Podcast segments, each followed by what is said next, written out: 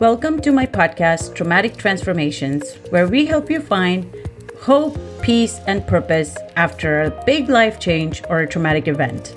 I'm your host, Kunjani Patel, and I'm a licensed mental health therapist, trauma specialist, and a neuroscience nerd.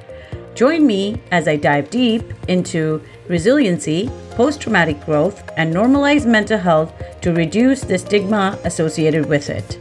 In each episode, I plan to deliver science backed, actionable tips and strategies so you can take back the control over your life and be inspired to be the best version of yourself with each day forward. So tune in every Tuesday for a featured guest and every Thursday for a solo episode with me, where we unpack mind, body, brain, and spirit connections related to each episode with the featured guest. Just a quick disclaimer before we begin today. The purpose of this podcast is to inform you, educate you, and raise your awareness. It is not intended to replace any medical advice or professional help seeking that you may need. So please use this information wisely, and any opinion that I cast is not to replace any medical advice. And quickly before we start today, I just wanted to ask you a favor. If you like what you hear today, don't forget to subscribe so you never have to miss an episode. Thank you so much. And if you rate and review, it would really help us with the algorithms so people can easily search the show if they would like. So I would really love to hear your feedback and what you have to say uh, so I can bring you the content that's most fit for you. Thank you so much. Hello, everyone. Welcome to another episode of Traumatic Transformations. Today, we have with us a very amazing guest. So, if this is your first time tuning in, I would recommend that you subscribe if anything that you hear on the show resonates with you so you never have to miss a future episode and i would also like to ask you a favor before we get started if you like what you hear please be so kind and um, rate and review us um, so that you we can continue the longevity of the show and we love getting your feedback. So today um, we have with us another amazing amazing guest. Her name is Pratibha Dey and she is a visionary author entrepreneur motivational speaker teacher and the founder of chai together llc pratibha has overcome numerous adversities in the South Asian culture. Her academic background is in the interpersonal communication and education. She's an advocate for women, children, and elderly on her show Chai Together, where she advocates for mental health and physical well being. Her upcoming book is uh, entitled Resiliency, a woman's journey from scarcity to success. What an amazing story she has. And given that our show is all about resiliency, self healing, uh, strength, and post traumatic growth, I can't wait to dive into Pratibha's story. Uh, so, thank you so much, Pratibha, for being here. Thanks so much for having me. it's such a pleasure to have you here. So, um, without any further ado, let's dive right in. So, tell us a little bit about um, what your story has been and a little bit about you um, so we can get to the good parts of where, how you became who you are. You have an amazing, amazing um, credential and a bio. So, I'm really excited to get to know what led you to who you are today. And for the listeners, if you real, I would really encourage you for this episode, especially um, tune in till the end because she's going to leave us with some amazing, amazing nuggets that she discusses on her show and all the things that she do. So please stay tuned till the end, even if you have to listen to this episode in parts. So, um, Pratibha, let's get started. Yeah. So, um, my story is uh, of trauma all throughout my life. So I just turned 28. So prior to last year of January, I lived in trauma. I lived in clinical depression, body dysmorphia, suicide ideations all of my life. Mm. It's five. I was sexually abused at five um, while I was in India and then led on to be molested by other family members as I grew up up to age 10. Mm. And led on to be physically abused by another family member at the age of 16 and it really i never really had any breaks uh, so people always ask me like when do you get a break and i used to say when i die and that's the way i lived and now when i read prior emails notes that i would send to myself because i used to write for healing that was my mm. and one of the things that I hate myself, you know, I've ruined my life. Um, you know, why am I this way? And I was repeating this pattern, this cycle for all these, uh, let's say about like, you know, 20 something years. Um, mm the four years that I had without any trauma when I was 4 mm-hmm. So mm-hmm. that's my story. And the part of when I was 16 is when I really showcased my resiliency when, you know, I was physically abused. I was beat up. My face was purple. My glasses didn't fit on my face. I, you know, wasn't able to attend school. I was in high school at the time, I think ninth, 10th grade. Mm.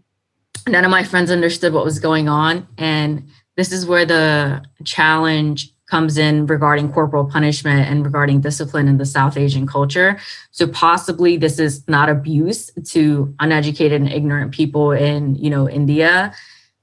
But in America, you don't uh, physically beat a child up to the point where, you know, they're black and blue. Mm-hmm. So one of my family members had done that and it, they were also going through their own things at the time that they didn't heal from. So I believe they took their anger out on me. Mm situation in their life and I was like the punching bag. But then I allowed myself to repeatedly be that punching bag, but I didn't know any better. I was just a kid. Right. But that led on to me still being a victim up until last year, last summer, 2020, when mm. I was still being physically abused. Um, uh, after this is another aspect of my story after my abortion um, someone put their hands on me and this is when i said enough is enough and for the first time, I hit them back. These mm-hmm. hit me all of my life. I don't believe in violence and hitting someone, and they're older than me. So, out of respect, I didn't want to do that. Mm. I did. I slapped them back, and that's how I ended it is that you can no longer put your hands on me. Mm. But I just want to go back quickly to the point when, you know, I was 16. I went to the, you know, to the police for help. I went to the police station and they turned me away. I went to my school counselor, they turned me away, and the social worker never came back. So I had no help. Um, that's the point where I wanted to die because there was no one helping me. You know, my mm-hmm. own didn't help me. Um, strangers weren't helping me. So I just didn't understand why that was happening to me. Mm. And just to be clear, where was this? This was in America? In Pennsylvania, yeah. Wow. Okay you know, mm-hmm. because we hear all this stuff about child abuse and child services and, you know, people coming in. And sometimes, unfortunately, that is not the case where you don't get the help that you actually need when you're asking for help. Yes. It's very surprising because I remember telling my guidance counselor what was going on at home, going on at home with me. And she was from a different culture as well, not the South Asian culture. But right. she, she understands the cultural differences. And I was 16 at the time, but she never took any steps. Right. To, my home environment or have an officer or someone go like no one ever it, it's really unfortunate because i'm one of the blessed ones to still survive it because you know in the middle eastern culture they have honor killings and there's a movie called what will people say on amazon it's by a middle eastern director i believe mm-hmm. who is modern and she faced uh, such barriers where you know her family sent her back to pakistan wow. and, um, because they found her with a boy and um, they will kill women right. about right. things like that. Right. So for me, the reason was a boy too. It was um, a text message that the abuser had saw that said, um, "I have a crush on a boy," and they totally flipped out. And I was actually sleeping when I was beat up. I was mm-hmm. and they started punching me while I was in my sleep. Wow, it was really shocking. I came home from school, and um, they were uh, assuming that I was going to see boys after school, you know, being right. Indian. And but I wasn't. I was with my friend having pizza and at Dairy Queen every day. Right. And why? But this person assumed so bad things about me. Right. Of their bad life. Right. They beat me up. And then they also are racist. So they saw me with a black boy mm. and a head in the wall. Mm. Racism and it's their own beliefs. Absolutely. So, um, I'm just fortunate that I'm educated enough to know better. And right now, they live a miserable life. Like I've seen it. I know, and they look horrible, and they are miserable, and they are broke.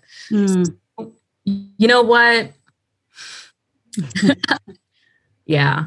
Wow, you have wow. You know, one of the things that stuck out for me um, as you're in the process of healing and clearly writing a book on resiliency, um, yeah. everything that you've been through, um, victim. What does victimhood represent to you?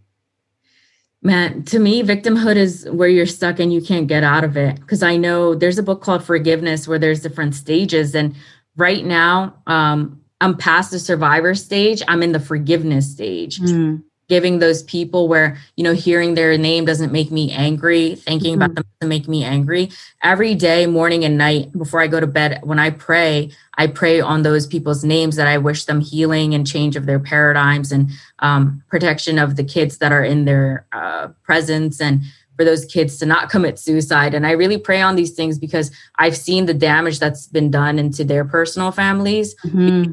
to me they do that to their kids but on a less uh, serious level that mine was. Mm. So you mentioned something really amazing earlier that you know you've been through all these things since um, you were five and yeah. almost hit to the point of clinical depression and you know suicidal ideation and almost didn't care to live. Um, two things that struck out was journaling, all the things that are you know really the your story is very impeccable, impeccable to me because it sounds like you've self-healed through reading and through self-improvement uh, yes. or you know then not sought because you know you know me you know what i do for a living but um, and this is exactly why this podcast is in place it's like all the things that people do in therapy and obviously this podcast is not to replace therapy but the work that you do outside of therapy is just as important and important part of your healing. And you know thus i have all these guests coming from all these different parts of life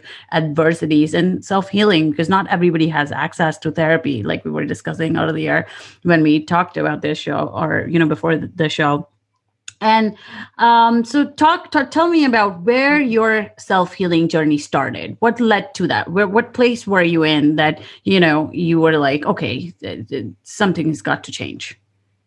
It's interesting. I never said this before, but I'll say it now. Love. So I did have a boyfriend when I was younger. You know, we were like childhood lovers for 12 mm-hmm. years, on and off. Um, mm-hmm. No longer. Uh, mm-hmm we don't have contact, but it was toxic, you know, because we were both toxic to one another and you could just create yep. a bond. But starting off, we both questioned that, you know, we would never wish that on anyone and like, why yeah. to me? But you know, that person my whole life, he never understood why um, I was the way I was because I never spoke on it. I didn't communicate. Right. But people always knew there was something wrong with me, but they just knew that I they didn't know what it was um, right. when it came to like love and relationships. The second thing was really uh, I used to talk a lot and text a lot to my friends. So finally, this one friend that I had, and I'll say her name because uh, we're cordial now. Her name is Mansi Patel, and she's one of the people I used to spend time with in my group. And she gave me like a composition book, and she said, "Pratibha, here's a journal. I'm not always going to be around to hear you." Aww. uh, that was um, kind of like relief for her, possibly because she wasn't going through such a burden, but. Mm-hmm for me to write and but i've always been writing honestly writing poems writing about what happened to me um, even writing about like the abuser all that stuff helped me heal mm-hmm. writing and i would say love um, that specific person possibly god had placed into my life to help me survive that time because mm-hmm. i don't know how else i would have all those mm-hmm. um, so, you know, yeah. you said something really amazing. The love part, that's amazing because I, I, I truly believe that people come into our lives to serve mm-hmm. a purpose. They you know serve their purpose. Sometimes they stay forever and sometimes they serve their purpose and they leave. And you know um different people in different phases of our life come in to teach us lessons big lessons. And then you know whatever it is that our our spiritual contract with them is they meet that purpose and then you know their purpose is met. Um, so i'm really glad that to hear that you had some sort of support through that even though it now looking back you know that it was dysfunctional. Um, but you know you were both in your healing journeys and it was meant for a reason but mm-hmm. another thing that that you mentioned that that's very important and i really want to have, emphasize that you know journaling. I know people are like oh here we go therapist talking about journaling. But you know there are so many studies that and research actually shows it's amazing that you mentioned that because even through my dark days and through my depressive and suicidal days before i got help that was one of the things that i absolutely used to do was just write. And studies have shown like there was a study done where they did like like controlled double-blind study where one control group was with both both groups having depressive symptoms, and then one group was asked to journal and the other one was not.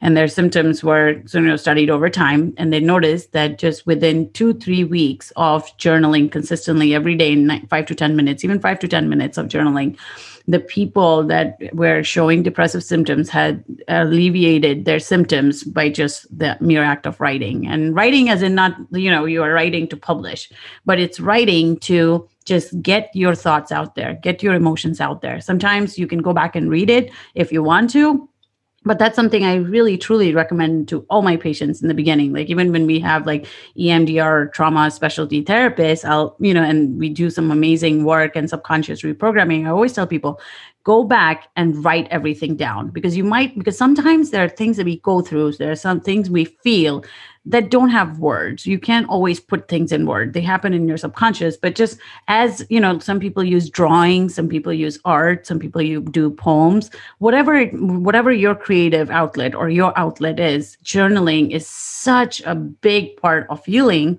in the depression journey or in the adversity journey, you know, because it just really helps to put your thoughts out there, get your emotions out. You don't have to keep it in. It helps in letting go. It helps in, you know, not holding all that in, especially when you're, because after a while, it's like, you know, your dark bucket gets filled up. And then what do you do?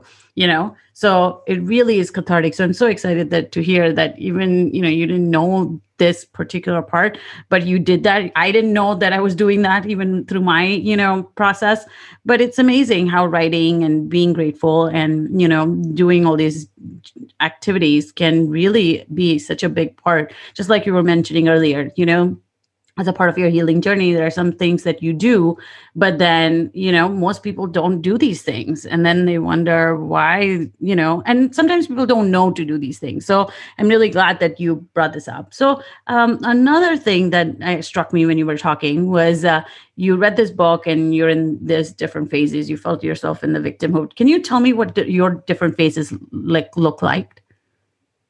For me from the beginning. From the beginning the first phase would be not understanding why you know people who love me and care for me are doing that to me. Mm-hmm. why is no one standing by my side?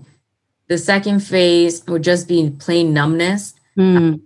i i was i became shy. I didn't really have a reaction to things. I didn't have friends. Um possibly no one in my phone book. Um i was not socializing. Um yeah, in school, like uh, I had moved schools, uh, moved to New Jersey at the time, and I was really clinically depressed. And I possibly spoke to one or two people. Mm-hmm. Then my phase was when I went to a youth group in a church and I fell to my knees and I cried and I prayed to God because I had lost faith in God. Mm-hmm. One of the things. And um, it's interesting because some relatives were uh, having me believe, like, uh, questioning why. And I was just like, there is no God. Right. And um, the next thing was that. So when I went to that youth group, the day after, mm-hmm. I went back to myself somehow. Um, possibly my belief that this is going to cure me, maybe, or really God's hand. Like some things, you know, are not understandable in life. Mm-hmm. So really helped me going to that youth group. And also the abuser no longer being in my presence, the person mm-hmm. from the location I live in and then me finally able to spread my wings and regain like back some of who I'm like um, laughter and uh, things that I like to do. Mm-hmm.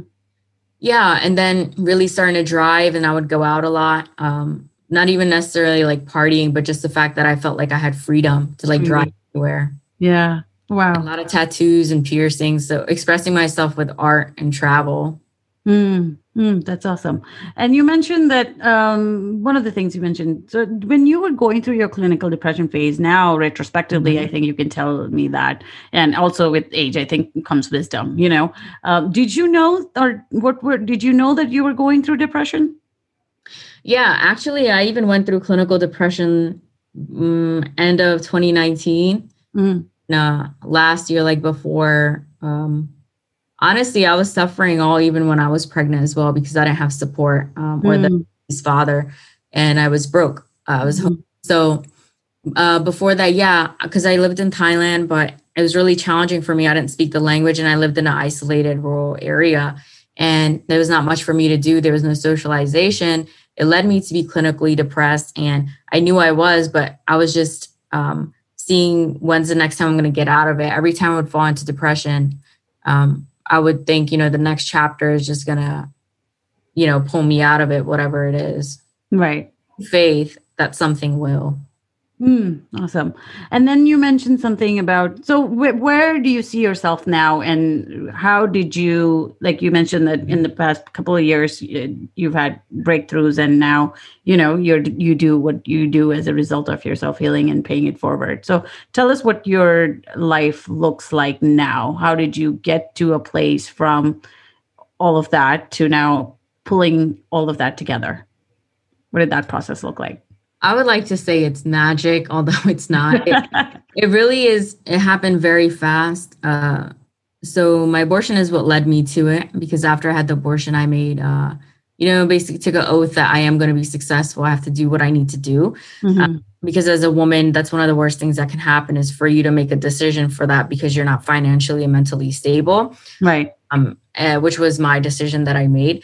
At mm-hmm. the but it's not initially, of course, something I want because um, my background is also in education. I'm a teacher. I teach kindergarten and um, fourth grade, all different ages. Mm-hmm. So uh, I love kids. So of course, mm-hmm. having abortion is not the best thing. Right. But um, um, so what changed was after that happened um, i have to say i was very rock solid as in there's no fear inside of me because when you go through surgery in a process like that um, life changes your whole perspective on people and everything changes mm-hmm.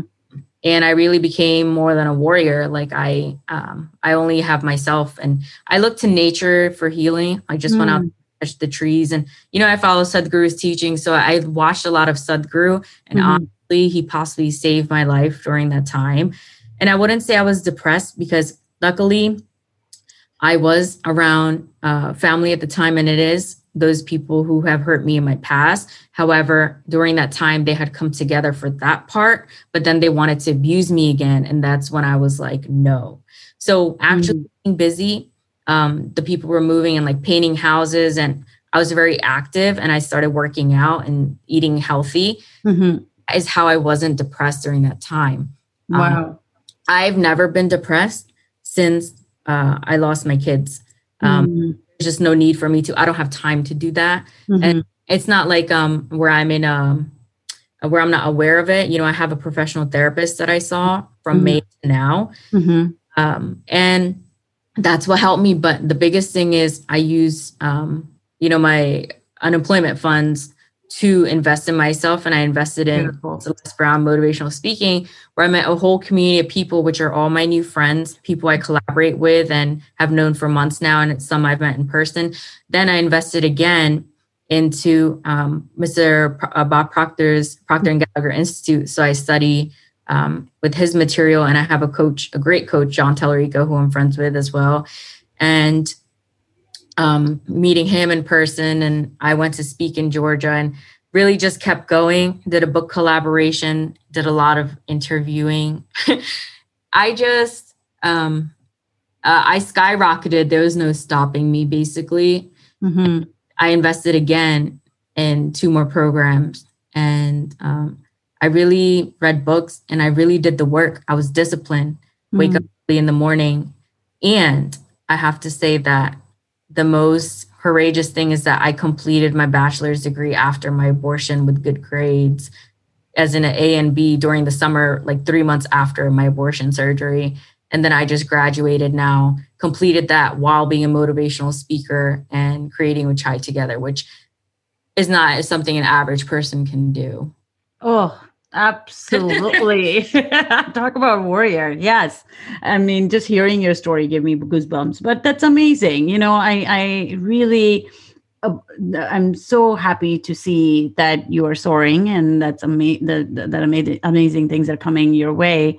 But all of that wouldn't have come in or wouldn't be happening if you wouldn't have been so disciplined if you didn't take the lessons and if you didn't continue to invest in yourself. You know that's something that I truly truly believe in that a part of the healing journey is about uh, you get to a place of paying it forward and you know um, giving it back to others when you've been through such a struggle. I feel that you know the bigger your struggles the greater your story you know? So i think sometimes we don't realize that when we're in the thick of it but um, somehow at so you know from what you just said because you're so disciplined you're so into self-learning you're so into investing in yourself and you know becoming your better self and continuing to transform um what was uh, what was it like for you to like where did the whole concept of hope come in? Because i know that um, you know because a lot of times people they're they're working on some of these things but like because of you i mean because of your abortion you were able to be like wow it was like literally transforming because you wanted to do that but you couldn't you didn't have the ability and you made that decision for yourself and i'm so glad that you took that decision and you were able to do what's right for you and felt free as a result of that. So what what how did talk, talk to me about uh, hope um, a little and what would that what would you say to that in your life um, because I really think that hope is a very big thing that people look forward to when they're going through a thick of it. And it's not like all of a sudden one day a switch is flipped. I can't even say that hope was a part of my life after abortion. It was really just patience. Yeah. Calmness of mind. I really was. I didn't speak much. I observed yeah. more. Mm. I increased my mindfulness because of Sadhguru at the time. Um, and I honestly just patiently waited to get through that time. So once those people started behaving the same ways they used to before with me, mm-hmm. when it came to an end, is when um, I also, you know, did the same thing that they did to me mm-hmm. and some piece of their own like medicine, you know. Um, I knew that time was not going to last for long. I knew those people wouldn't stay in my life for long. They were just there for that period of time. Mm-hmm. And I knew, um, I knew that I had to do something with my life because I had no direction before. So um, their death didn't necessarily go in vain because they gave me direction for my life. But I can't tell you that I knew uh, what was next or any of those things. Mm-hmm. I just knew that I'm a grieving mom. Mm-hmm. Uh, I didn't even know abortion grief was a thing, but mm-hmm. restless to succeed. Um, I didn't sleep in. Sleeping in is not an option when um, you know two kids uh, carelessly have lost their lives because of a situation I was put in due to other people's actions, which led me to that thinking to do that. So um, day and night, you know, my why was uh, my kids, and mm. yeah. Mm. Wow, very powerful.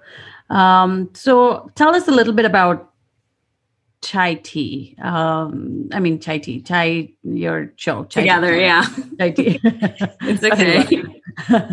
no. yeah, that's the westernized way. Yeah. So chai together came about um, due to my mom. It's inspired by my mom, the title of it. However, I created a YouTube page called Chai Together because my mom and I drink chai together. It's the mm-hmm. Indian masala chai, not chai tea as it's westernized because yes. chai tea, you're saying I'm actually tea. drinking Indian chai yeah. right now. So I'm like, hmm, chai tea.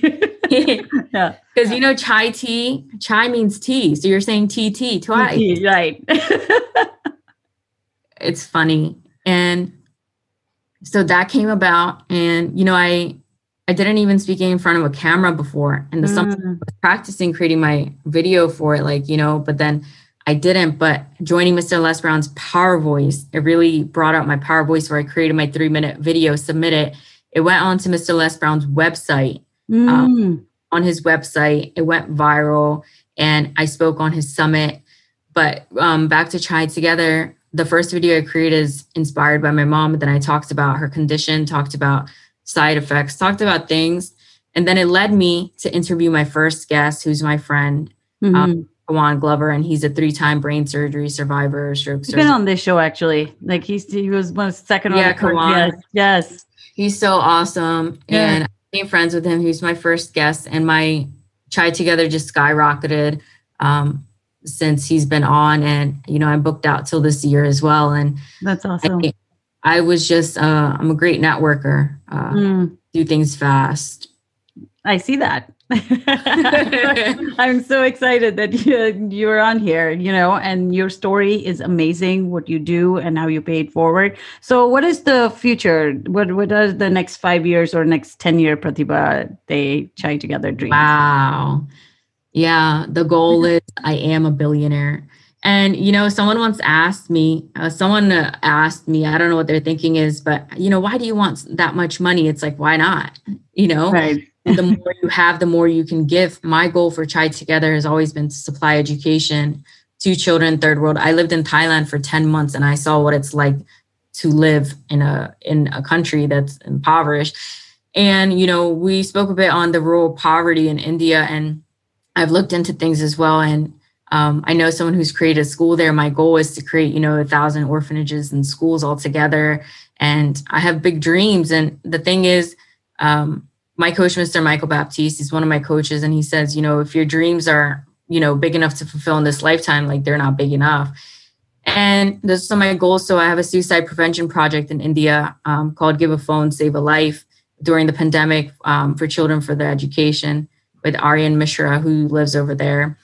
And um, that's what we do uh, donations. So I'm already doing it. I'm already supplying education in that way. So it's incredible I love it. I absolutely love it. Thank you so much. Um, so, tell us how can people find you? You are such an amazing powerhouse, and I would love for people to be plugged into your energy, your you know um, self healing practices, and can't wait to pick up your book when it comes out. Um, oh, thanks. Absolutely, my favorite topic, resilience. So, um, love to hear you know all the details that go in a book. Uh, so, tell us where you can be found. Yeah, so you can find me on YouTube, Chai Together, um, C H A I, the word together. Chai mm-hmm. LC on Instagram. Um, my Facebook is Pratibha Dey. My LinkedIn is Pratibha Dey. And you can Google me on Google Podcast, Spotify, Apple. My name will pop up. Just Google me in general. I'll pop up. My website, pratibhadey.com, everything. Thank you. You are everywhere. You are an amazing um, resource to have, be plugged into, and just a, such an mm-hmm. amazing story and uplifting life that you now live and continue to be in this process of healing and advocacy for mental health and you know the whole world of mental health. So I'm so, so are you. Oh, I hear you. guys need to uh, hear her speak on her Instagram live. She's really great too. Oh, thank you. I really appreciate you plugging in. So sweet. I, re- I really, really was excited to see you the other day. But absolutely, you know, that's one of the things that I wanted out of this experience was to be connected with people who are like-minded, who are, you know, paying it forward through their learn journeys um, that that was one lesson that i definitely got taught as the process of my healing and my psychotherapy was i saw my therapist. I mean she absolutely changed my life and there is a reason why i'm even here to tell my tale. Otherwise i yes. almost didn't make it. And you know it's just amazing because i now knowing everything that i know and have been through it, and i like you you'll not believe this but you know when i started this podcast in november i was petrified of being on the camera. And i mean i used to do speaking engagements and stuff like with my staff and training and stuff but never put myself out there on social media and just had all my stuff you know authentically and vulnerably out there. But i felt that there was so much going on this year that people needed hope people needed peace people needed a purpose to make it through and become the best version of themselves because i truly think that we all have greatness within us. And then we get compiled with all this stuff, life happens. And then I think we just have to at some point start unpacking that, healing from that. And then, you know, we soar as a result of our stories. So I really think that, and that, that was one of the reasons why I was, you know, having you talk about victimhood and getting to a place where that's not an option anymore. And, you know, post traumatic growth is what we're after. And which is, you know most people experience post-traumatic growth as a result of and a lot of people actually it's not very common. Resilience is very common where it's your ability to bounce back after trauma but very um, small number of people experience post-traumatic growth which is where we really go in deep look at their beliefs and then change all of their beliefs as a result of what they've been through change their values and change the trajectory of their life and where they're going. So That's amazing to me. That's uh, a cool concept. So thank you so much for being here, and I'm so thank excited you. to be connected with you, and you know, look forward to do amazing things with you and collaborate with you in the future as well. Yeah, absolutely. Um, so, thank you guys for tuning in today. I really appreciate you um, plugging in every week. I hope you really uh, enjoyed this episode as much as I did recording with Pratibha. And I will have all her information in the show notes. So, please reach out to her, connect with her, plug into her, you know, inspiration and motivation that she endlessly and so joyously and passionately um, gives out to the world. So, thank you so much for being here today and see you next time. Until then, have a blessed day you